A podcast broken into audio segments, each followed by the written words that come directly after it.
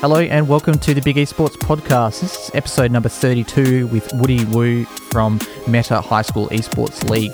Just a quick note and definition today. We talk a little bit about endemic and non endemic sponsors and brands. Just a note that endemic is defined as companies that are natural to the space. So if you're endemic to the esports market, it's likely you're a company that makes computer processors, gaming laptops, keyboards, mice, or mouse pads that are used in gaming. Or you're a company like Red Bull that's been around for a long time whereas non endemic is often defined as pretty much everything else from furniture to white goods to construction manufacturers, people that aren't inherently involved within the space. We had a fantastic chat today about pathways of esports, about pathways into esports from kids, what the commonalities and pushbacks are and barriers in getting through to principals, teachers, and parents, and really the importance of taking those issues seriously and whether you think the information is false that they're providing to you taking what they think seriously and providing some strong evidence back to them as to why gaming might be good for their kids. We also talk a bit about collection of evidence, trying to get past anecdotal into statistical, and also the interface between the Adelaide Football Club, a very successful Australian rules club here, and esports, and some of the reasons why they might be involved. So, if you're looking for any of the stats, links, or show notes for what we talked about today, make sure you head to bigesports.gg forward slash 32. That's the numbers 32. And we'll kick straight into an advertisement for our sponsor before we get into the podcast. Thanks for listening. We've chosen PLE Computers as a supporter of Big Esports because they believe in supporting the growth of the market just like we do what we're really excited to work with them with is a whole bunch of initiatives. Anything from our coursework teaching people about how to open up their own esports startups or get a job in the industry or transfer from others, to creating live meets for people to meet together to network and develop new partnerships and opportunities, to this online podcast as well. So, PLE Computers is one of the largest online PC retailers in Australia, focusing on gaming and performance hardware. So, you can check them out if you're interested in buying any new products or purchasing a brand new gaming PC. Woody, thanks so much for joining us today, mate. How are you this morning? I'm good, thanks. Good, Chris. How about yourself? Yeah, very good. It's turning out to be a pretty cold day in Melbourne today. I think we've pretty much lost the last uh, little bit of summer. Oh, really? It was actually quite hot the last couple of days. I, I prefer slightly cooler weather, to be honest. You know, being from Auckland. yeah, and you've definitely moved around a bit in your esports career, and, and I guess that's probably you know a fantastic way to start. So you know, as with every podcast. Can you let us know a bit more about yourself? What have you done within the market, and how's that relevant to your position to where you're at today? Yeah, of course. So, so really, um, you know, I grew up in Auckland, New Zealand, and uh, I played games pretty much mo- most of my life. Starting with PS1 games, RPGs, Final Fantasy. Um, in in high school, played a lot of Dota, custom custom map, uh, Warcraft three, and uh, and then kind of in uni i got into starcraft 2 and i've discovered league of legends and got really into league of legends uh, but really where it all started was 2012 i was in auckland you know um, it was world championships the first time league of legends Riot Games had a esports event at a sports stadium the galen center in la i kind of was watching that from the other side of the world um, saw what that looked like the the production level the crowd sold out in like under an hour 10,000 person crowd in America and I was just like really enjoying the game really enjoying the community watching all these videos of PAX the Galen Center esports everything that's happening in North America. And here I am sitting in Auckland kind of with with nothing nothing really happening back in 2012 you know there were there were obviously community groups small groups here and there doing things but yeah. nothing like that. So so what I decided to do then, I was kind of working a graduate job in some logistics company, but I started, you know, on the weekends running internet cafe tournaments, running weekly streams, things like that, with a with a group of like-minded people, um, and we started a small community called Oceanic Gaming, primarily based around League of Legends because that's the game we all played. Um, and you know, we were just trying to build a community, trying to replicate what you know the events we saw in America at a very small scale, just trying to make something happen kind of did that for a year and a half and uh, across that time you know that was when we started it was before riot even had oceania servers they didn't have a sydney office we did it for like a year and a half running events running tournaments running community nights pub quizzes university tournaments high school tournaments you know um, and and kind of a year and a half Riot Osh came down, opened office in Sydney, and because of the work we had done in that space, I had an opportunity to join them um, as a community specialist. And uh, there, I I worked with you know other players in the community that were like me, players that did more than just play the game, try to build up the community, cosplayers, artists, other event organizers, tournament organizers, uh, things like that. And what, one of the big projects for me there was around university, building up the university scene, making sure university clubs were in a healthy state, um, partnering up with uni games and sort of trying to get, I guess, esports League of Legends more embedded into the the standard university infrastructure, the mainstream infrastructure there. Um, and that was a lot of a lot of cool work. That you know, working with Riot, you you get a lot of insight into the game dev, game publisher side. Even though you know the head office is North America, provide a lot of opportunities to travel around, meet a lot of different people, get an inside look at game development, see see how it all works, and and also um, you know explore the esports in all the different countries as well, which was really cool. Um, and at the end of 2017, I kind of left that role um, and had an opportunity to join up with the Adelaide Football Club, working on high school esports. Um, I actually, you know, I actually knew a little bit about high school esports already because at Riot they had started thinking about and developing avenues to approach the subject. It, it didn't quite pick up fully while I was there, purely because of how of how I guess you know how much red tape there is dealing with high school students, making sure you're approaching it the right way. But mm. but the uh, the Adelaide Football Club came through. They wanted to work on the space. They saw an opportunity. They had obviously legacy, an esports team for you know a a year or two by now, and what they were seeing or what they were feeling was, hey, we've got this esports team and and it's doing well. You know, there's there's a growth trajectory, and we see a path here. But like for our footy side, there's all these community grassroots programs, all these things that are happening, and, and like none of it's really happening in, in esports or especially League of Legends for for mm. our legacy team. So maybe we need to come in and, and do some of this work. So they reach out to me, um, and we we started that kind of last year was our first year, 2018. Um, so high school esports, we're rebranded to Meta now. Um, and it's just a case of yeah working together with the Adelaide Football Club, making sure we continue to provide an opportunity for schools to to get involved. You know, um, engaging with schools, parents, government to help high school students improve life skills and educational outcomes through their passion for esports and gaming. Yeah, so so we've got a few people that listen in from America. Can you give them a bit of a download as to what the Adelaide Football Club is oh. and, and why you know their relevance to esports? Yeah, yeah, of course. So so I mean, you know, being from Auckland, it's it's not super. Uh, it's not something that's super massive in New Zealand actually. But coming over to Australia, uh, I, I realized that you know in Sydney, uh, I was in Sydney for a few years, and over there it's all like NRL, rugby league. Yeah. Um, and in in Melbourne, Victoria, it's all AFL, Aussie rules football, Aussie rules rugby. Um, and the Adelaide Football Club is a is a footy team, a sports team here in in uh, Australia. So so they're essentially like like an NBA team, you know, in Australia. So them getting involved in esports is a huge step mm. for Australia and New Zealand because that that's another sign here down under that oh this is something that's growing. Esports is something that's serious, and even sports teams are getting involved. Yeah, and there's I guess there's a few different ways that people talk about um, traditional sports teams getting involved. You know, the common the common arguments or the common ways that I see said is it's either a capital play, you know, they're purchasing a team to to grow the value of their organization to possibly sell or hold or sell part of in the future. Um, there's other ones which say they're just looking at additional revenue streams to bring in um, new sponsors from an endemic esports market, so you know peripheral and computer sponsors.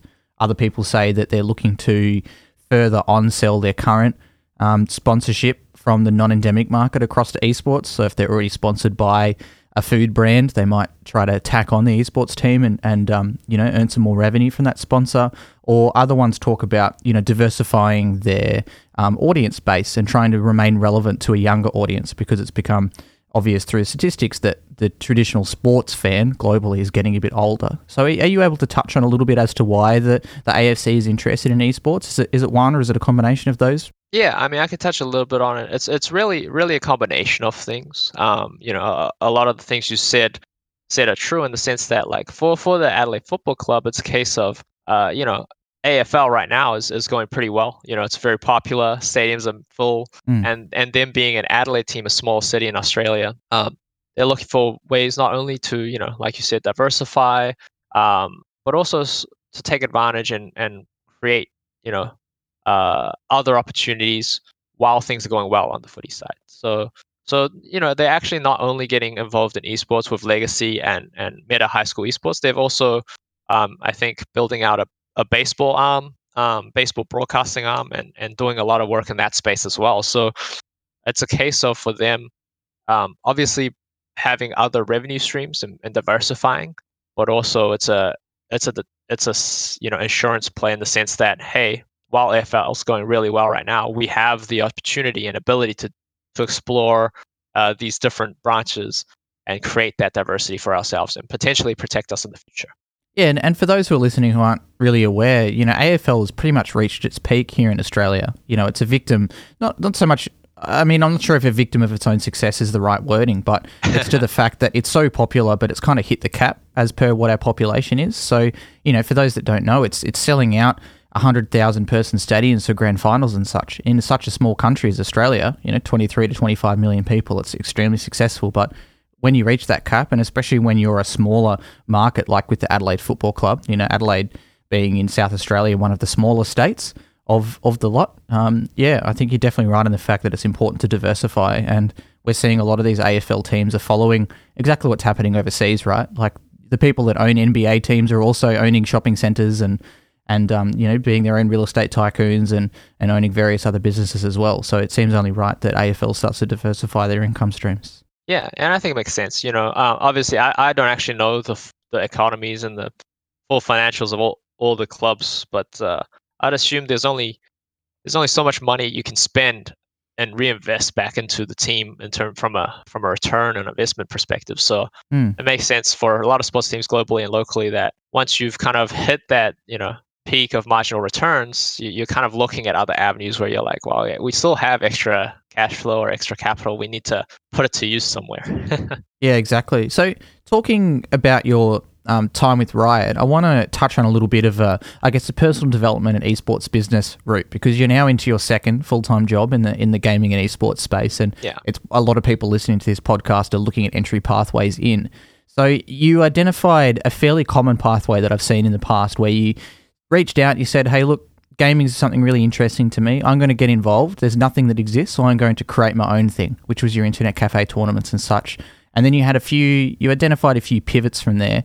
Was the step by step process for you something that you logically sat down and planned out? Or was it something that you went over time, you did a bit of testing, and then you decided now's the time to move on to the next thing? Or was it completely random happenstance? Yeah, so so like kind of in terms of the experience before Riot, right, the work with Oceanic Gaming, mm. um, that was definitely not super planned out. Um, it was more a case of I was just trying to fill a gap. So wherever I saw there was an opportunity or or a missing missing opportunity, uh, missing experience within the community, I'll try I try to do something about it. Uh, and that was a lot of based around what I wanted. Um, it was a case of being kind of semi-selfish in the sense that, uh, once again, saw all these great experiences happening overseas, and I was like, I want that. I want, I want to be a part of that.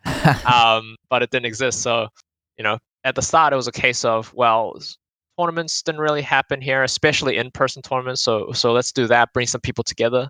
Um, we did some streaming, like weekly community nights. We also broadcast tournaments. Mm-hmm. Um, and and kind of as we built the community around those two core pillars, really weekly community nights and then and then like monthly tournaments essentially. We i started like moving towards um, actually a, a, a, mini convention. Um, so so one thing that happened in america was was an event called like summoners con. It was super cool. I still want something like that to happen in australia but near the tail end or like just before i joined riot essentially the final event i ran with oceanic gaming was i had it out the space in auckland and it was essentially a mini gaming convention. Like downstairs were luckily we had the right venue for it. But downstairs there were like driving simulators, a bunch of computers, some consoles, and upstairs was a kind of empty space where we set up a stage and kind of couch area. and then we just had like a day of tournaments, games, free play, um, where downstairs, and then upstairs we had a kind of like a pub quiz style event, and then using the stage, we also held the grand finals of, of each of the games we had. So we had like Hearthstone, League, and I think some uh, some other game as well, but I can't remember now. But that was kind of last thing. We sold tickets to it actually. Um, we didn't quite break even on that one. Uh, first try, a lot of lessons, but uh, like I think near the tail end, I really saw a pathway there that that could have could have happened, and and we really caught on something really interesting there. But uh, but then I left enjoyed Riot, so so it's really a case of like working in the space, doing things, and then just just continuing to to learn, seeing learning from all the events you do, seeing what's still missing, seeing what you should do, and continue to iterate. Right. Um, mm. That's kind of the pathway, and and really it's just through that. Back then, I guess. Um, especially in Australia and New Zealand, there weren't too many people doing that in, in the League of Legends space, at least, and and uh, it gave me that opportunity to to join Riot when they came down, primarily because you know through a lot of that work, I'd been in touch with Riot. Riot are probably the reason why I got so into it and you know started watching esports blah blah was Riot was the first company that I don't know like really spoke to me. They were like super active in communications. They like believed in esports and obviously held their big events and world championships at like sports stadiums and wanted to really level up the broadcast. And so so they're probably one of the publishers that that supports players the most in my opinion. Uh, and and when they came down here, it was a case of even though I wasn't a part of Riot, and because I was running these events, we had regular communications.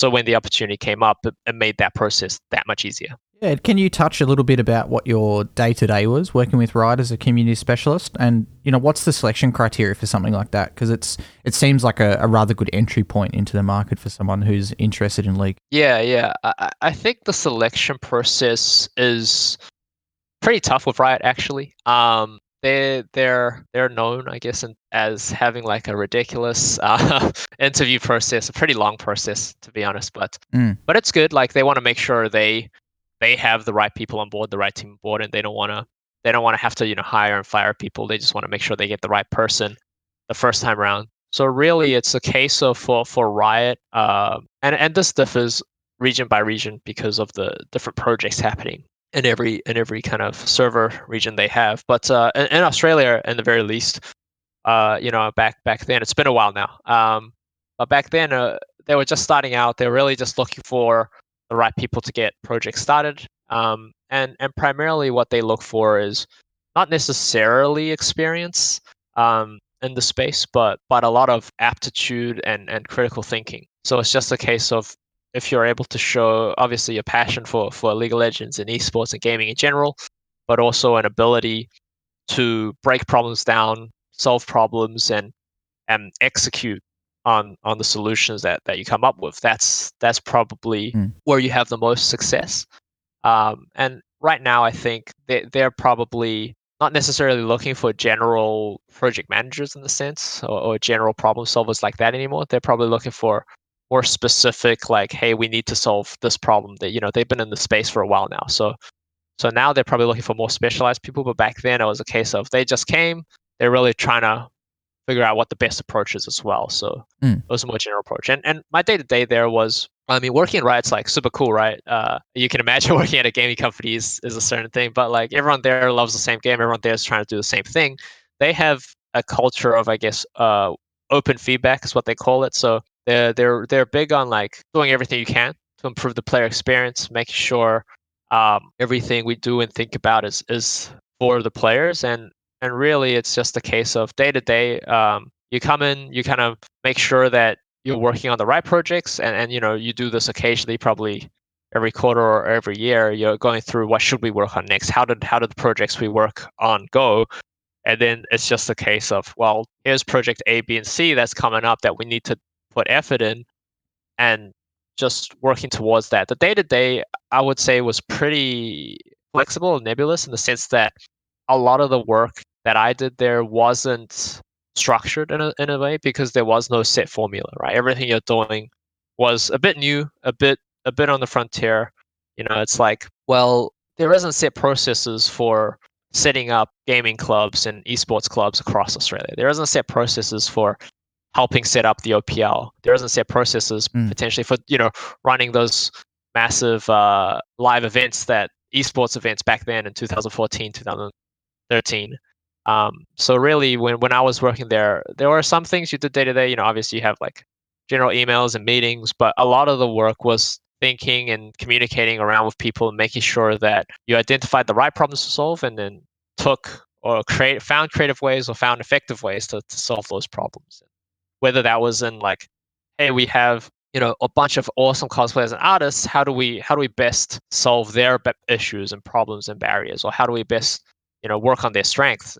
Same thing for event organizers same thing for uni. And like one one interesting problem that's i think recurring australia in general but definitely something we thought about for opl content creators you know artists cosplayers streamers everything was a case of we're an english speaking community. Um, a lot of our player base watches all the stuff from America because they're English speaking. The culture is very similar. Um, you know, when it comes to OPL streamers, artists, cosplayers, like, well, how, how do we get our players, Australian players, to watch the OPL? How do we get them to watch, you know, us local content creators? How do we get them to, to appreciate mm. local cosplayers, lo- local artists when the when it just doesn't feel as big? Because obviously the American group has not only the Australians watching them, but all of America as well. So so that that's a recurrent problem, and it's something like it's just a case of well, you identify that there's a issue here or a problem here, and then you're just trying to find creative ways to encourage the local community or or encourage the local artists to do more or find more. And it's uh yeah, it's it's definitely not structured, um, and it's just a case of really identifying the right problems, finding you know the right balance between effort and value, and then hopefully finding effective solutions and working towards that. Yeah, it's a common problem we have here in Australia, right, across all titles, which is we're an English speaking nation, as as are you know the powerhouses in America, and traditionally we haven't been always on the same competitive level as them. So why, you know, what's the what's the reason that someone in Australia would watch the OPL, which you know statistically wise doesn't have as good of a player base or yeah. as long of a history uh, or as much marketing dollars to um, communicate effectively that history and player base and skill level. So why would you watch the locals compared to watching something happening in America, which you can easily watch live or, um, you know, post face on um, on YouTube or, or Twitch VODs or something like that. And it's, I mean, it's exactly the same thing that I went through as a player myself, as a semi-professional player. You know, in some top top four ish, top six ish teams in Australia, not the best. But for me, I'm not watching the number one team in Australia unless it's to counter strategize them. I'm watching the ones in the US because they're just they're simply just better. Yeah, yeah, and and you know, like a lot of thinking is like it's similar. I'm a big NBA fan as well, so it's like it's similar. Like uh, NBL, NBA, you know, um, there's a lot of parallels in sports, and and you can look at a lot of different things. But it's I think it's a recurring problem. No one's quite solved it yet. Mm. Um, I don't know if there is a solution, but um, but there's definitely there's definitely work to be done to find a niche at the very least. Um, yeah, I agree. Yeah, I think it's about finding a competitive niche, and it's about providing a point of difference and building a niche market. And I, I had very interesting um, thing pushed across to me from some people I've done some work with here in Australia, the Ministry of Sport, who I did a seminar with last year, um, and have been very supportive of you know moving non-endemics into this space. And they said that th- their theory is that if you're watching the AFL, they're the best AFL players in the world because outside of Australia, you know, sans a, a couple of small engagements in China and the US, the AFL doesn't really exist. There's no one better for you to watch. So there's a reason that you would engage with that, along with the long-standing history of footy here too, and you know the whole culture that's built around it. So yeah, there's definitely yeah definitely some differences. So let's let's get stuck into Meta, which is the you know the renaming of the high school esports league. I guess a fantastic place to start. Um, you know, given the media climate and, and given what a lot of um, you know parents say to their kids anecdotally, are there are there barriers getting through to these principals, teachers, and parents? How do you how do you pull them inside and say, hey, I'm going to ask your kid and, and encourage them to play a lot more video games than you already like them playing. So what's the what's the process for something like that? Yeah, so so really the the approach and process is, is so first of all, it's like we, we try to approach it, you know, not necessarily in a case of we're asking our kids to play more. Uh, uh the the the kind of tone and and and angle is really uh you know so many kids play games now like mm. every every pretty much if you're looking at a high school boy they've they've probably played a game they probably play fortnite they're probably playing every day after school anyway um and and it's a case of understanding or drawing parallels to, to sports because a lot of these games that that the kids are playing these days are, are esports titles right like are multiplayer competitive in a way um, whether that's League of Legends or you know Rocket League or or Fortnite or Counter Strike and Rainbow Six Siege. Like there are a lot of high school kids that play these games. Um, and for us, the story and the tone and the approach is when we're talking with teachers and parents, it's a case of saying, look, uh, these these games, you know, are, are, different than the games back in the day. They're not single player. They're multiplayer. They're team based. They're they're sports like, right? We're trying to draw sports parallels, mm. and and it's a case of you know they're playing games anyway. So instead of it's not necessarily play more, but it's a case of instead of going home every day and then playing for however long they play, why don't we take some of that time and bring them into a structured ecosystem, right? Where where uh, potentially there's teacher oversight, potentially there's coaching, there's work they're working on you know communication team teamwork mm. discipline things like this it's a it's a different environment and and it's still something they're passionate about really what we're trying to do here is build a story that that you know it, basketball can't really imagine if a kid only played pickup basketball his whole life right um there there'd be like weird norms formed and like no structure and their their culture and type of play would be different. That's kind of what's happening in in video games right now and in, in esports right now. And since that everyone just plays solo queue, everyone plays like mm-hmm. everyone is introduced to the game by their friends or they find it themselves and they just start playing mm. because there is like no barrier. And um and then certain norms and habits and whatnot form. But if we were able to introduce or even bring these kids into a structured ecosystem where they're playing as a team, uh, you know, where they're playing in a school system with a coach, with a teacher, where they can learn about how to interact and, and find success as a team. Mm-hmm. We think there are a ton of benefits to this, and it's just a case of continuing to tell that story, show, helping you know educate teachers and, and parents about why this is why this is a benefit to them versus them playing, you know, kind of alone. And that's, you know, quote unquote alone because obviously they're playing with friends online a lot, but mm-hmm. alone at home and, and why playing in the structured environment is good for them. And, and you know the, the second approach is really about and, and why we do League of Legends a lot is because they have this comprehensive I guess document set. They have a website called Learn Learn with League, and there's all these stories and sportsmanship materials, learning materials for teachers to utilize uh, and start clubs with and help students not just play League of Legends, but learn about, you know, what good sportsmanship is, learn about mental resilience, learn about how to, you know, win with grace, uh, lose, you know, deal with loss and, yeah. and all these great things. What's your what's your take on esports versus sport? Do you find it's a replacement for the students that play, or is it, is it a supplement? Is esports getting more people into sport, pulling them out of it? Because it's a fairly common argument that I've seen thrown around? Yeah, so so I think uh, definitely the first first waves, uh, a, lot, a, a, few students. There's there's a mix. There's a mix. I would say. I, I think there's a lot of students who play sports and also esports because really what happens for for a lot of students is the people who like sports or like esports they're they're into the competition aspect of it right mm-hmm. um, they like competing they like improving they like mastery um, and that's present in both these things so so I, I, I know a lot of students that participate in our league do both. They play sports and, and play play esports uh, games. Um, but I also know there are a bunch of students who um, they they will enjoy the competitive mastery aspect of things, but for some reason sports doesn't really speak to them, and they only play esports. So this is a great avenue to bring them in. Um, so it, it's really a mix. I, I would say um, I I don't think esports replaces sports right now?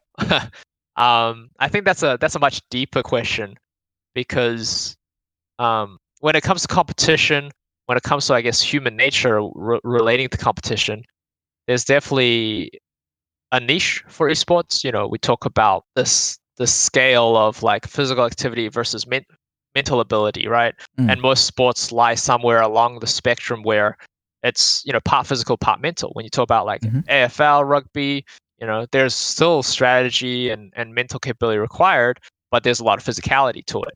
When you talk about, you know, games like tennis or or basketball, less less physicality, but more, you know, men, maybe slightly more mental in terms of like the capacity that's opened up because you don't have to be so fast or so strong in mm-hmm. terms of contact sports. And then you, you know, uh, at the, all the other end of the spectrum, there's like chess, right, which is like all mental, no physical. And esports probably lies closer on that end of the spectrum than most things. it'll just be interesting to see how it all develops. I think right now it doesn't replace sports primarily because you know it healthy body, healthy mind. So people still need to still need to be physically healthy, and and sports is a great way to do that.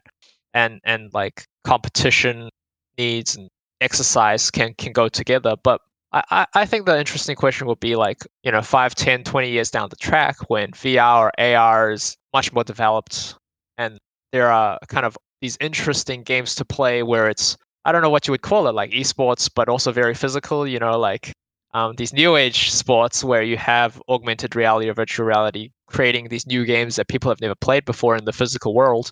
Um, that I think that's when the conversation will become interesting in terms of a replacement. But right now, I think it's a case of they'll they'll coexist, and I think they each have their niche. We and we talked a little bit off air about um, data collection, statistics, and, and some case studies that you have going on, and you, you mentioned a bit about how there's not not enough data at the moment really to comment on you know what the benefits are or what the what the weight is with bringing esports into schools. Can you let us know about what sort of data you're collecting and, and maybe when you expect to have some tangible results? Yeah, so so for us, it's a case of you know validating a lot of uh, assumptions. Right now, you know we have theories and assumptions that it makes sense to engage students in their passion, and and through this, not only will they be able to play the game better, but pl- play in a more productive way, learn sportsmanship, but also they'll be able to be more engaged in the school community, right? Like if if their school recognizes their passion, a lot of uh, we hope that you know they'll be more engaged in school as well, and, and mm. we believe we've seen that uh, in sports and, and other activities, you know, music, drama, chess, sports, things like this.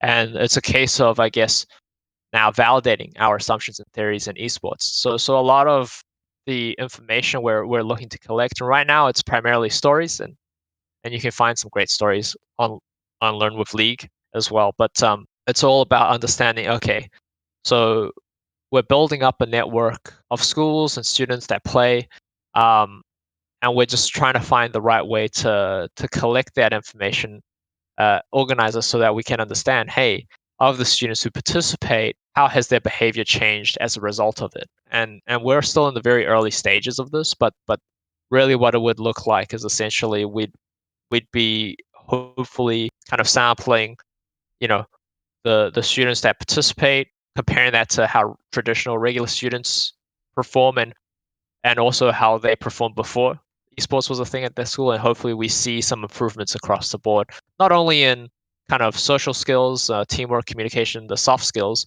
but also in some more uh, defined metrics around kind of school participation um, absenteeism and, and potentially even even the grades. And it seems like a pretty logical argument that you're putting forward. You know, it's like identifying some of the points that you've raised so far is that the kids are playing games anyway.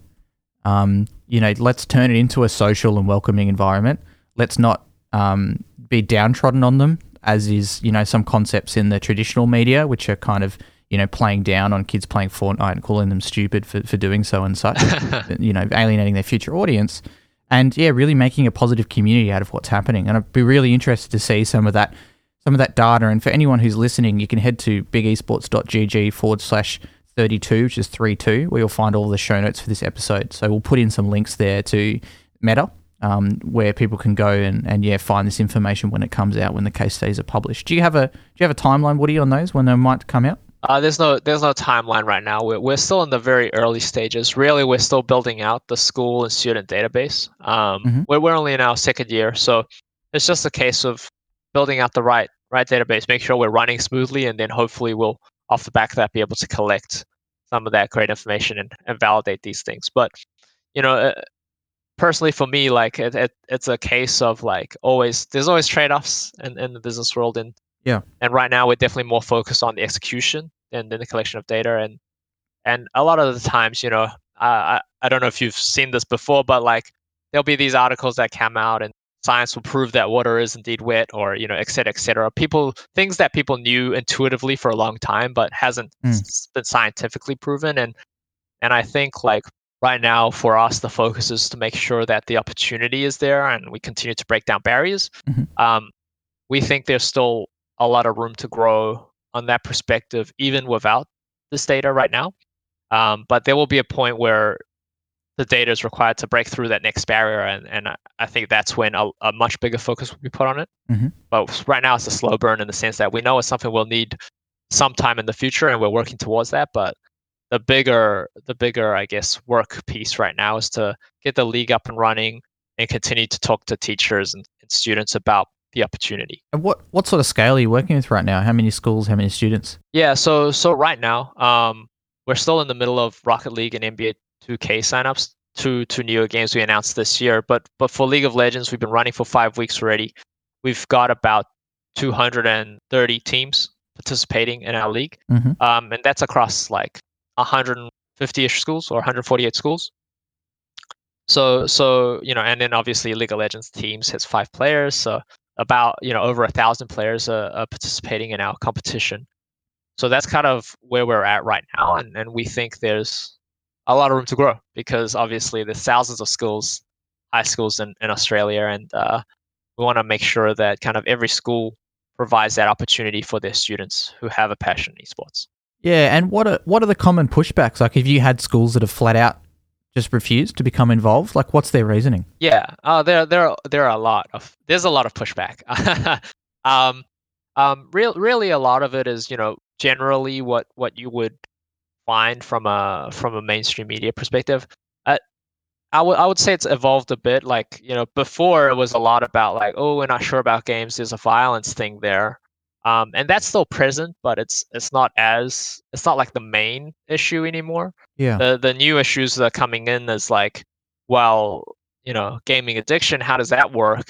Um, mm. You know, how does games affects young people's minds and brains, especially the way they're developed and designed to be fun and engaging, right? Mm. Um, so that's coming into it a bit more, and and and the the latest thing that's coming in, and uh, you know, this is a hot topic across gaming as well, but um, there is there is some some discussion and talk about you know loot boxes and gambling and, and their involvement in games and how that affects high school students as well. So so the the broad the biggest thing is primarily around uh, probably the, the gaming addiction thing, and then there are hint, there are still hints of violence, and there's still there are now coming in a, more hints of like gambling and loot boxes, what is and isn't okay in that space as well. So so those are the primary barriers. And, and really, it's just a case of, I think, continuing to educate, especially school leadership, um, governments, teachers, and parents. You know, the students are all on board. Really, like when we run these leagues, when we work with Riot Games to to participate the league, a lot of a lot of the the focus is finding ways to empower students right now, um, to empower them to talk to teachers, get teachers on board, uh, because you know it's while we do reach out to teachers ourselves, it's definitely not super scalable. But if we can provide information, provide stories, provide the right documents for students and empower them to talk about the league and the opportunity in the right way, they they can go out and kind of bring on teachers that that are a bit more progressive thinking, that that are that are interested at the very least to, to get involved and be involved in something their students are passionate about. I think in the future, you know, we want to do many, many more things, not just working through students and directly out- outreaching teachers, but we need to physically go out and speak at schools and, and do a lot of um, teacher conventions, things like that. But kind of in the first two years, that's been the main focus. And you've identified, um, you know, something that I find really important there is the fact that you need to take their concerns seriously and whether you find them legitimate or not. And this is a problem, I think, of the esports market where a lot of the time you find that there's an us versus them mentality. There's the you know traditional media is out to get us. Chuck your tinfoil hat on with the esports with lowercase s on the front of it.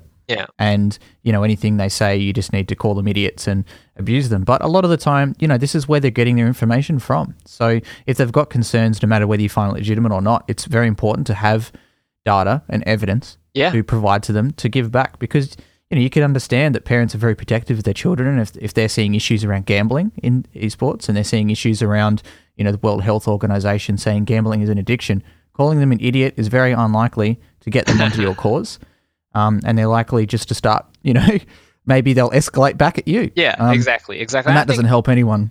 Yeah, I think you touched on a really important thing there. I, I mean, I'm, I'm sure there are a lot of esports fans who are parents, and but but I guess for me in my circle, a majority of us are not and I think it's really you know key to take their concerns seriously. Really, they, they just want what's best for their child, their their their high school student, their kid, right? Yeah. And we just need to bridge the gap in understanding and really work with them to address the concerns. We can't just say we can't just dismiss them and be like, ah, it's not a thing. You know, uh, violence is Yeah. not a thing, gambling is not a thing, whatever.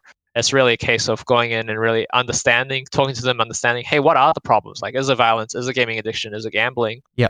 And then coming back, looking at the games we offer and and talking through and educating them about, hey, here's you know, here's where we're at. And it might be a case of there's there's a middle ground. It's not a case of you know, oh, there's no violence, there's no issues with violence, or there's no issues with gaming addiction, there's no issues with gambling. There might be hints of it here and there, but it's just a case of talking about, hey, you know, there's violence, but maybe that's not you know that's not why people play the game. Why people play CS:GO or League of Legends? It's not because they get to kill someone. Um, that's a little part of the game, but it's really more about the strategy, outplaying people. You know, and I try to explain it in a way that it's like in basketball, the the, the most fun part about basketball is as an individual when you like, you know, pretend to go right and then cross over left and trick someone or you know you outthink them or as a team Mm. you run a play and you outthink them and then you execute a play right individually or as a team and that's really at its, at its core what what's so fun about League of Legends and, and games like team games like CS:GO it's like yeah you get to kill them and that's the reward versus you know ankle breaking someone or dunking on someone but Mm. but really the the enjoyment comes from the knowledge that you you out thought them you you anticipated what they wa- were going to do and then you did something that countered that and that's where the fun Yeah. comes in and, and when you try break it down and educate people and truly understand more about the game and then they, they can slowly come around and and then you know with gaming addiction and gambling it's similar things where we need to understand where the concerns are coming from and then uh, try to address these issues as best we can Yeah, when like when chatting to parents or to businesses to get them educated and interested on the market, you've identified two commonalities that, that I like to lean on. Number one is the critical thinking aspect, where I tell them that, for example, I remember, you know, my last competitive on stage match in, in CSGO was 2013, um, about, you know, about April 2013, so about now. Um, and I can tell them that I know that on our default, on Terra side of, of you know, a map called Dust 2, I would go into B uppers to lowers, and I would I know every angle that I would check. I know where I'd pre-fire, I know where I'd throw grenades, and then I'd know the five or six strategies strategies that we would possibly execute after that, and you know the the likeness that those were going to happen, and exactly what I would have to do. And I'd know that you know at a minute twenty four, I'd have to complete this action, but not if this was the case, or if one of my teammates was down, I'd have to take their spot, or I'd walk in third into the map, you know, etc. All these kind of critical thinking aspects that also helps, I think, show people that you, you can't really have an interchange. It's not the same that you can just take, um, you know, wing defense in Counter Strike because there's a step by step process for 45 different things that you've drilled into your head over many, many hours of doing what they call dry running, which is running through in an empty server with your mates throwing grenades at nothing, just practicing. And the other one is just importance of understanding your numbers. Like I understand that I'm probably a bit of an anomaly in the fact that I love esports numbers and not everyone is as absolutely nerdy about it as I am. But I think that when you can start to communicate these numbers across to people, um, I've you know I wouldn't say won arguments, but I've I've gotten people more interested in looking at esports purely just by the numbers on offer and by the absolute breadth of numbers that currently exist in the market. So when you can say to these people that hey, not only did League of Legends sell you know tens of thousands of tickets at the Bird's Nest to, for people to watch their finals with picture evidence. There was also 1 million concurrent people watching E League at the end of 2017 for a CSGO finals, not including China. Yeah. Um, you know, there's more people that have been watching esports in the League of Legends finals than there are people watching things like the NBA finals or the NFL finals. And, you know, talking about the absolute numbers of people that are playing like League of Legends with, you know, minimum 4 million concurrent people logged in at any one time playing the game as early as 2015 talking about the numbers within Fortnite, if you're talking about businesses, about the immense amount of revenue and profit that they're making, or that the Dota 2 international, you know, prize pool was 25, That's always a great one. you know, 0.7 million dollars, and out of that, all bar 1.6 million was crowdfunded, and out of that crowdfunding amount, the, the leftover 23 million, that's only 25% of the amount of money that went into Valve. So out of a marketing exercise, you know, let's be extrapolate some costs and um, make them very expensive, Valve likely made $50 million profit out of a marketing exercise, which is ridiculous. So they got paid to market their own game. So, you know, just using some of these numbers, talking about, you know, salaries of players being in, you know, the low to mid six figures around the world, salaries of players in Australia, you know, reaching above minimum wage standards now. Um, you know, esports employees, there was a recent thing that came out in China that there's over 10,000 esports employees in China now as well. So, you know, helping them understand the scale, of severity, and interest of the industry through numbers, through photos, and through talking about brands that are currently involved, like Mercedes and BMW, etc. You can start to show them that it's serious. And one of the fantastic ways I I could see when I talked to a politician once here, a local politician in, in Melbourne, um, who was a party leader, and I could see his brain ticking over when I was talking to him about esports, and then he went, "Wait a minute, my son plays Minecraft, and every time that his friends come over, they play Minecraft. And when I go to my other friends' places, their kids are playing Minecraft. So maybe there is a market here. Maybe it's just not not just my kid that's obsessed with this weird game I don't understand." And he started to really come across to a lot of it. You know, it's just about putting those pieces together in their head, yeah, and helping them understand that you know, if you wanted to get paid in the 1930s to play cricket or AFL full time, you know, you were seen as a bum. There was no way that that was a possible thing. You know, you should be doing it for the love. You should be drinking beer at half time and smoking cigarettes. and that was just the norm. But, you know, now with esports, we're starting to see that development. And it's okay for, you know, people to be negative about it. And the common question is, you know, what do you think as someone in the market of traditional sports people that don't say esports is a sport? And my answer is I don't care because we're building our own market. You know, they've got their sports, that's fine. You know, I, I like a bit of NRL, I like a bit of cricket, etc. But I don't feel threatened by them. And I don't feel their opinions threaten me. The same way that if someone from swimming said that um, endurance running isn't a real sport, you know, who cares? Swimming's not going to kill running. Running's not going to kill swimming. They're different things. People like different things. Yeah, yeah, and, and and you know, touch on an important thing there as well. Like another thing we that helps, we find that helps when talking to teachers and parents is it's also you know bridge it's about bridging that understanding but like when we start talking about not just the playing aspect of of esports in terms of like pro player salaries you know opl ocs competition things like that but mm. even when we start talking about things like oh there are coaches or there's broadcasting and you know and there's tournament organization there's all these aspects to esports that make it happen they're like oh wait you mean like you guys actually have like people that broadcast put on a show and like all that's involved in that. You guys have graphic designers, video editors, and everything like that. And like these things are all about just talking and like meeting, I guess, meeting the parents and teachers where they are at in terms of their esports understanding and continuing to understand, you know, what their concerns are and bringing up the relevant information to to try address those. Mm, I think you guys are taking a logical approach, which is fantastic. So I guess it brings me into the next thing. Then you you chat a little bit about violence in in games um, in various games. Obviously, games like Counter Strike having terrorists versus counter terrorists, bombs and AK 47s, you know, depending on the political climate, can be a bit touchy. So, how, how do you pick as meta a game to push to these students? And is it a you know, is it a is it a massive process for you? Um, uh, it's I wouldn't say it's a massive process. Really, really, what we're doing here is, you know, um, for us, it's all about engaging with schools, parents, governments, teachers to to help students that like esports in schools, right? Like the the end goal really is hopefully by the end of it all, however long it takes, um, every school in Australia kind of provides opportunities and support for students with a passion for esports. You know, mm. they have access to national local leagues just like any other sports athlete would have. They have training and development. Maybe they even have like esports arenas on campus, just like how every school has a football field or a basketball court, right? Um, we just want to make sure that esports are supported like sports in mm-hmm. schools mm-hmm. by schools, parents, and government bodies. And and when it comes to the games that we're we're talking about, it's really a case of like how do we get to that ultimate vision, that end goal, right? And and right now, uh, you know, potentially every esports game could be thought of as an individual sport.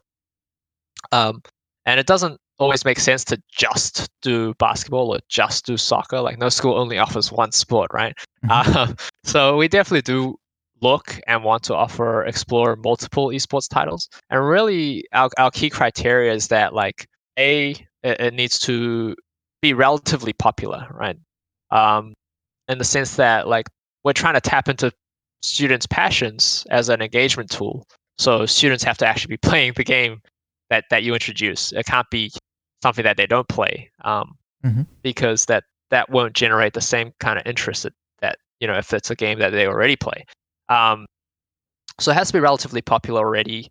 Um, you know, it has to be an esports game for us. We're, our focus and our approach is around sportsmanship. It's around soft skills and that extracurricular activity approach. I think I think there are a lot of great programs out there. You know, when you talk about Minecraft and, and other games to, do more on the art and, and STEM and and uh, actual curriculum stuff, but really our approach is from a esports, extracurricular, soft skills, team building aspect. Um, so for us, whether it, it can be one on one, but it can be t- it can be team based, but it has to be competitive, right? We're, we're talking about you know like League of Legends, um, like NBA 2K. These games can should can and should be competitive because that's where you can learn those life lessons through competition. Um, so that's kind of the second sport criteria, and the third one is is a bit flexible, but it's really about what what we feel or what we think is uh, approachable or digestible by you know the important people, the important stakeholders in the industry, teachers, school leadership, Mm. government, and you know when you talk about how we feel, how we look at about that right now is like you know, while we personally might not have any qualms or issues about games like CS:GO or Rainbow Six Siege and things like that, um, you know, it might not be the case yet for government and teachers and school leaders. So, so right now, really, it's a case of, well, what are they okay with? Let's, you know, the game of inches. Let's let's break down that barrier slowly and chip away at it. And you know, that's why we're doing League of Legends because it's probably almost right now for a lot of teachers and parents anyway like that's that's the edge for high school students from a violence perspective like Mm. it's violent but it's top down it's fantasy maybe okay right um Yep.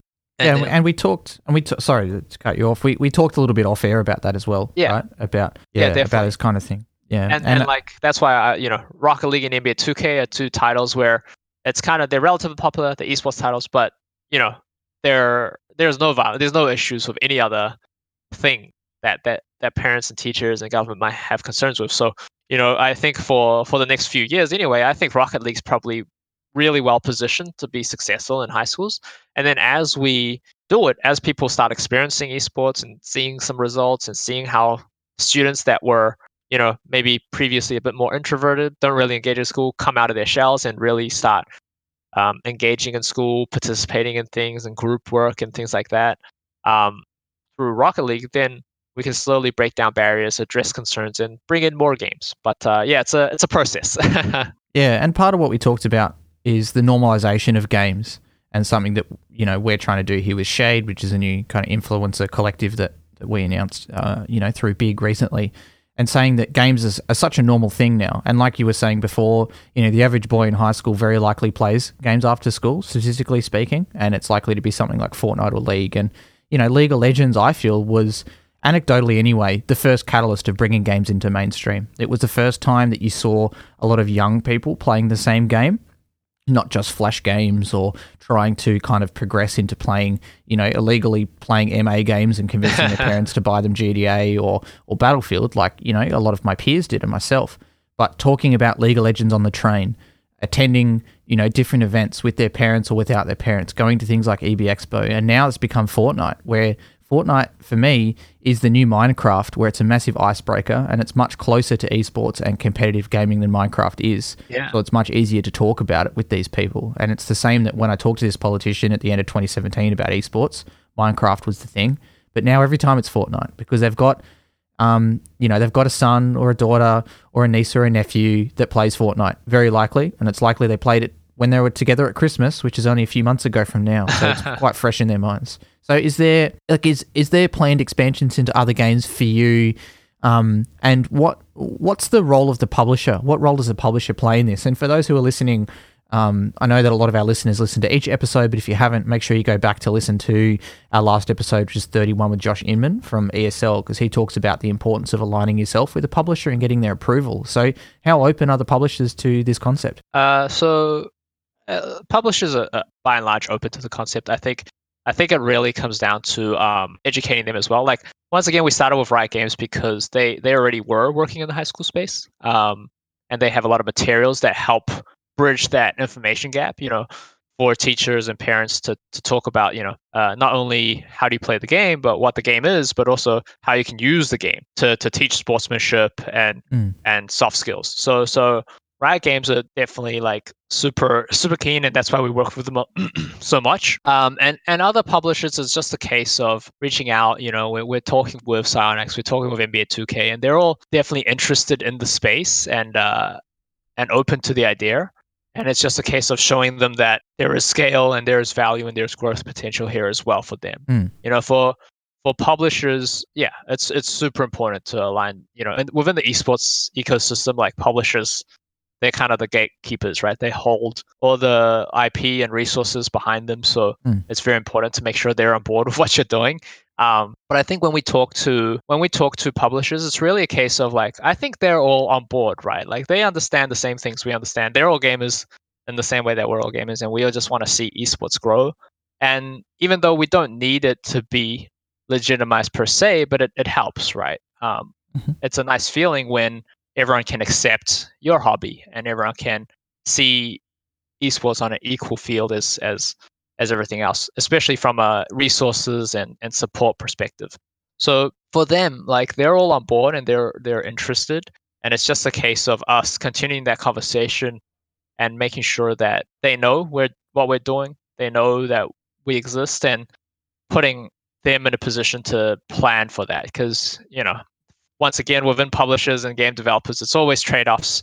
Um, like Psyonix, they might have, when we started reaching out to them, they might have a different strategy in terms of where their focus is, not just uh, from a project perspective. Like, for example, I think you know they might be a bit more focused on the collegiate scene right now mm-hmm. um, in terms of their strategy. But even like regionally, um, not not every publisher is as hands on in Australia and New Zealand as as are. So you know they're just making sure that they know we exist they know what we're doing and hopefully we can continue the discussion show them the value and then they can uh, as they plan out you know 2020 or future years they can continue to to think of us and put us in those plans. Yeah and look we're, we're almost at an hour and it's bringing me you know we're kind of hitting the back end of our questions now but one thing I definitely want to talk about, you know, as we are a business podcast and we talked about publishers, publishers hold the IP, they hold the rights to the game but they also hold most of the money in the aspect as well. So, quick segue into Meta. What's the what's the revenue breakdown for Meta? How do you guys make money? Do you charge um, players or schools to sign up? Are you working on a sponsorship kind of schedule? How does it work internally? Yeah, so so right now um, we're we're not really making money, right? Um, we've this is our kind of year 1.5. this will be our second year running, mm-hmm. um, and we we we really see a, a, big opportunity. As I mentioned, there are like 2,000 high schools in Australia, New Zealand, like or more than right, 2,000 plus, and you know potentially the idea is getting every single one of them to have an esports offering, right, and being being the the team that can provide that. So mm. the the I guess the broader strategy from a monetization and revenue perspective is really a combination of um, sponsorships, especially earlier on, because you know we have we're building and have will have a big network of schools and students and teachers. Um, so so we're definitely looking to plug in the right partners and sponsors into that space. Um, and then in the in the medium to long term, as we continue to do that, sponsorship will still be a part of it. Finding the right partners to work with, finding the right brands to work with in the high school space.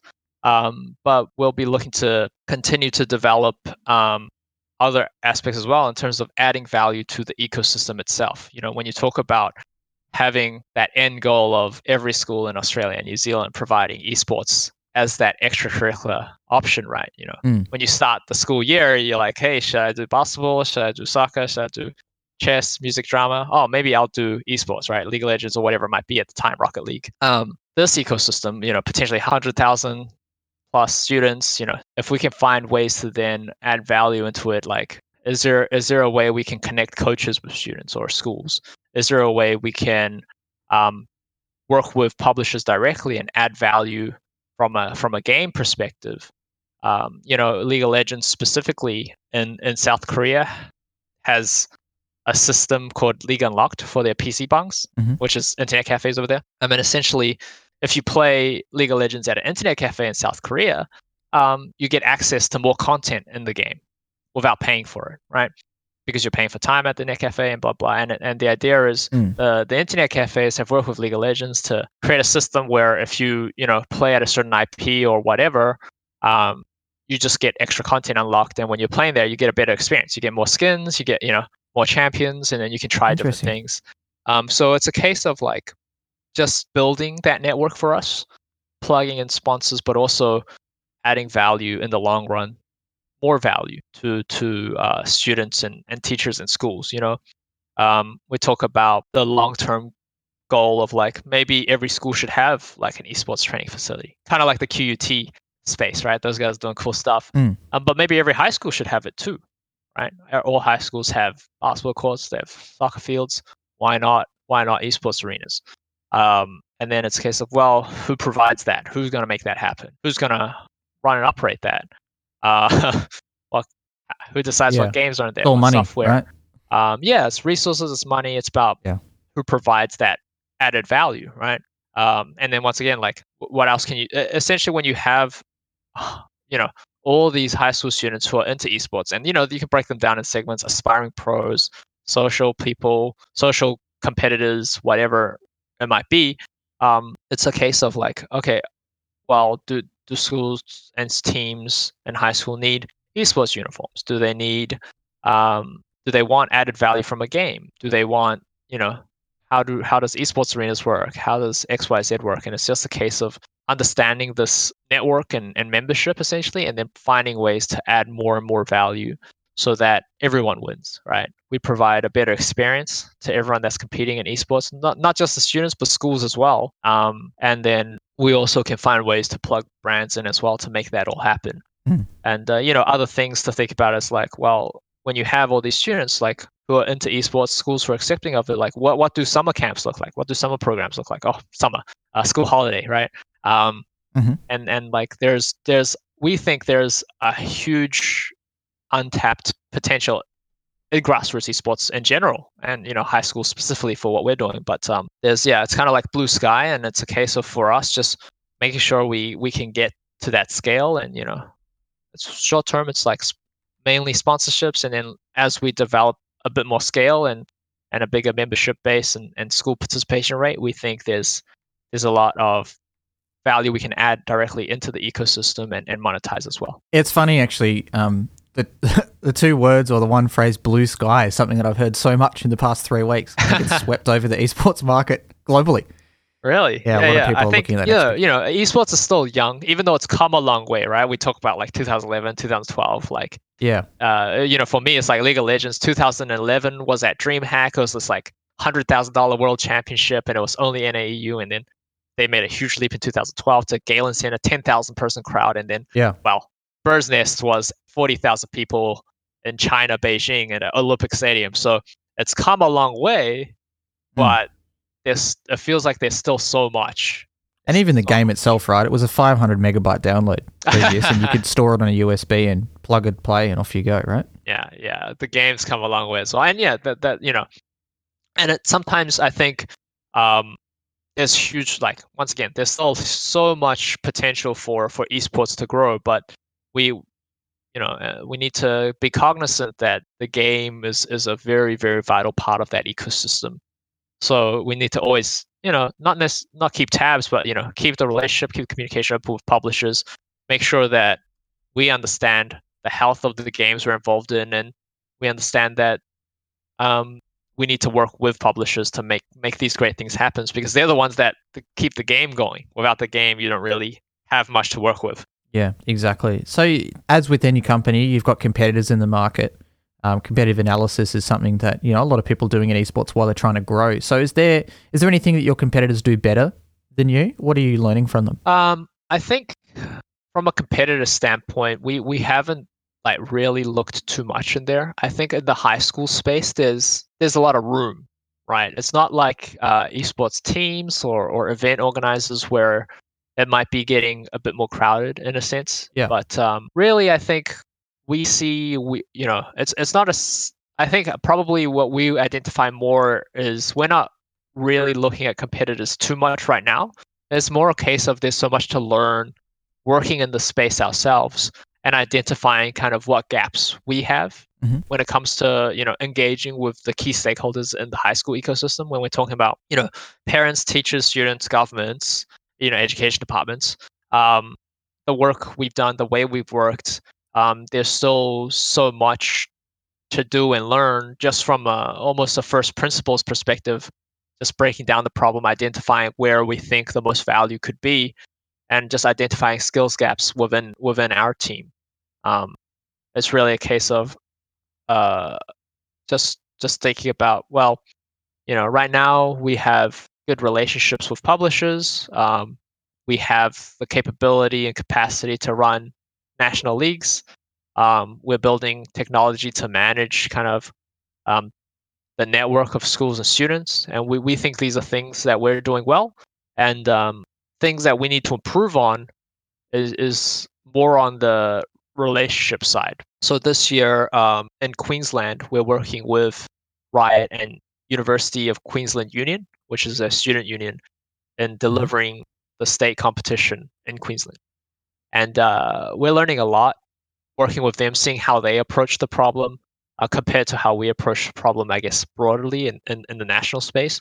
Um, but definitely, when you when you have a university there, um, they have a lot of advantages in the sense that they're they're they, they themselves are an educational institute um, and they have existing networks to talk to high schools about these things and they bring a certain level of legitimacy when they talk about these things and the benefits so so really probably uh, going forward what we're looking at is how do we continue to amplify our strengths from a relationship perspective a, a technology perspective and a, and a tournament operations perspective, but also how do we shore up some of our weaknesses in the sense of, hey, how do we uh, add legitimacy to to what we're doing? You know, in the same way that a university might bring to it, or how do we have strong relationship with schools and education departments? Because that's probably where we're uh, lacking a bit in the sense that hey, we we need more experience and and insight into what what teachers needs and wants are, and same for government education departments and whatnot, and how best to tackle those problems. So, so that's probably how we're thinking about it right now. There's a lot of um, a lot of parents and, and grandparents, aunties and uncles, etc., that that listen into this podcast. What's your advice for them if they've got a if they've got a kid that's playing a lot of games that they think should get involved? Where can they find out what Meta's doing? Um, well, I, I mean, the first thing I, I would say is really if you're concerned or or uh, wanting to learn more, the, the first step would be probably to talk to and openly communicate with you know the child or grandchild. Just get involved, see what they're doing.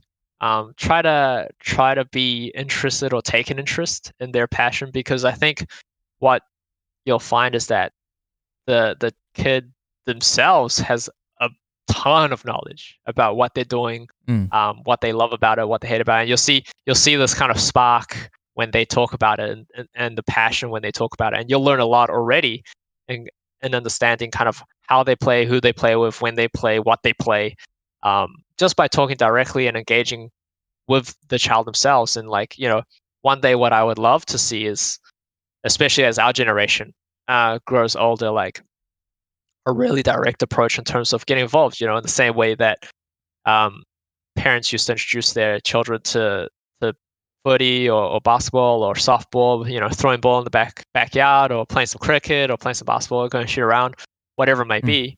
Um, I'd love for more parents to get involved in the game and get in there and like learn about it, play with them, try try to experience that, even though it is definitely difficult for for people who haven't played games before. And then um, outside of that, if if you're wanting to learn more um, about games, you know, the, the specific thing is like it's different for each game. Um, so you know, if they're playing Fortnite and you want to learn more about Fortnite, um, you'd have to find you know the Epic Games Fortnite website, learn more about that, learn more about the content creators, and they, they have their own ecosystem. For League of Legends in the game we're in, like a great website is um, learnwithleague.com. Um, there's tons of resources there about what the game is, how to use it productively from a sports perspective, um, there's obviously our website, metahse.gg, where people can learn about what we're doing, kind of how we approach things and how we think about things. And uh, we obviously link out to Learn with League as well. Um, and then it's just a case of yeah being involved in the in the passion i think. That's the key. Because because your child will know best kind of what game they're playing what they're doing what they're watching. And then through them you can see the esports or gaming world that they see right? And and that's that's where i think the most value lies Sounds like a pretty wholesome approach. So, if, if someone wants to learn a bit more about Meta or yourself, where can they find you online? Uh, yeah, so they can find us on our website primarily, which is metahse.gg, um, or they can find me on Twitter, um, which is Twitter, but Marauder spelled weirdly. I'll have to write it down. um, and we're on, on social as well. So, you know, Meta HSE has a Instagram page, a YouTube, a YouTube page, a, a Facebook page, and a Twitter page. And we, we post regularly on those, not only uh, information around you know sportsmanship and how best to approach gaming, but also some highlights and videos from our from our competition and league as well. So so those are always cool to check out. Yeah, once again, for anyone listening, you can just head to bigesports.gg forward slash thirty two, the number three two, and we we'll throw all the links in there. So to Woody's weirdly spelt Twitter handle, uh, to Meta, and to everything else. So what's coming up next for you? What's the what's the plan as we um yeah, starting to almost enter the second half of 2019. Scary. Yeah, this year's gone by fast. But uh, what's coming up for us is, um, you know, on the league side, we're we're on a small break right now because of school holidays, but but things are going to pick up once again in term two. We're in the mid- midst of um, registrations for Rocket League and NBA 2K, so we're hoping to get a bunch of teams and schools on board for that, which will be really cool. Um, and you know, by the halfway mark of the year, uh, late June, early July, we're going to be running some live regional finals. So so the top teams from each state and New Zealand will be facing each other to determine who's the best in that specific region state. Mm. Um, and then uh, we'll have one more competition where the top team from each state or region plays each other, uh, culminating in a grand finals at the Melbourne Esports Open. So so that's kind of what's happening this year, and where we're just making sure, hopefully, everything's lined up, everything's ready from an operational perspective and uh, we have a great event. So so that's kind of what we're doing. Woody, mate, fantastic to chat to you today. And I think the answer I'll give you is the same as, as what I see all the time is when people say, I wish I had this in high school. So, that's exactly it. That that's that's part of why I'm doing it as well. Still still doing what I want to see. always never grow up, always be a kid and you can always be playing games. Fantastic. And and also I think a takeaway from this for me is there's so much positive anecdotal evidence for this. I can't wait to see more statistics and numbers to back it up to be able to, you know, present this off and, and help esports grow in Australia. So thanks so much for joining us today, mate. No, thank you very much. Thanks, Woody, and thank you to the listeners for tuning in. Once again, this has been episode 32 of the Big Esports Podcast with Woody Woo from Meta High School Esports League. For anything we've talked about today, links to Twitter's websites or sign up pages, make sure you head to bigesports.gg forward slash 32. That's the number 32, and you'll find all the show notes there. Thanks, and bye for now. Thanks for tuning into our podcast today. For show notes, relevant links, and upcoming projects, you can check us out online at bigesports.gg or follow us on our social medias at bigesports underscore gg. Today's podcast and all of season one and season two has been brought to you by our sponsor, PLE Computers.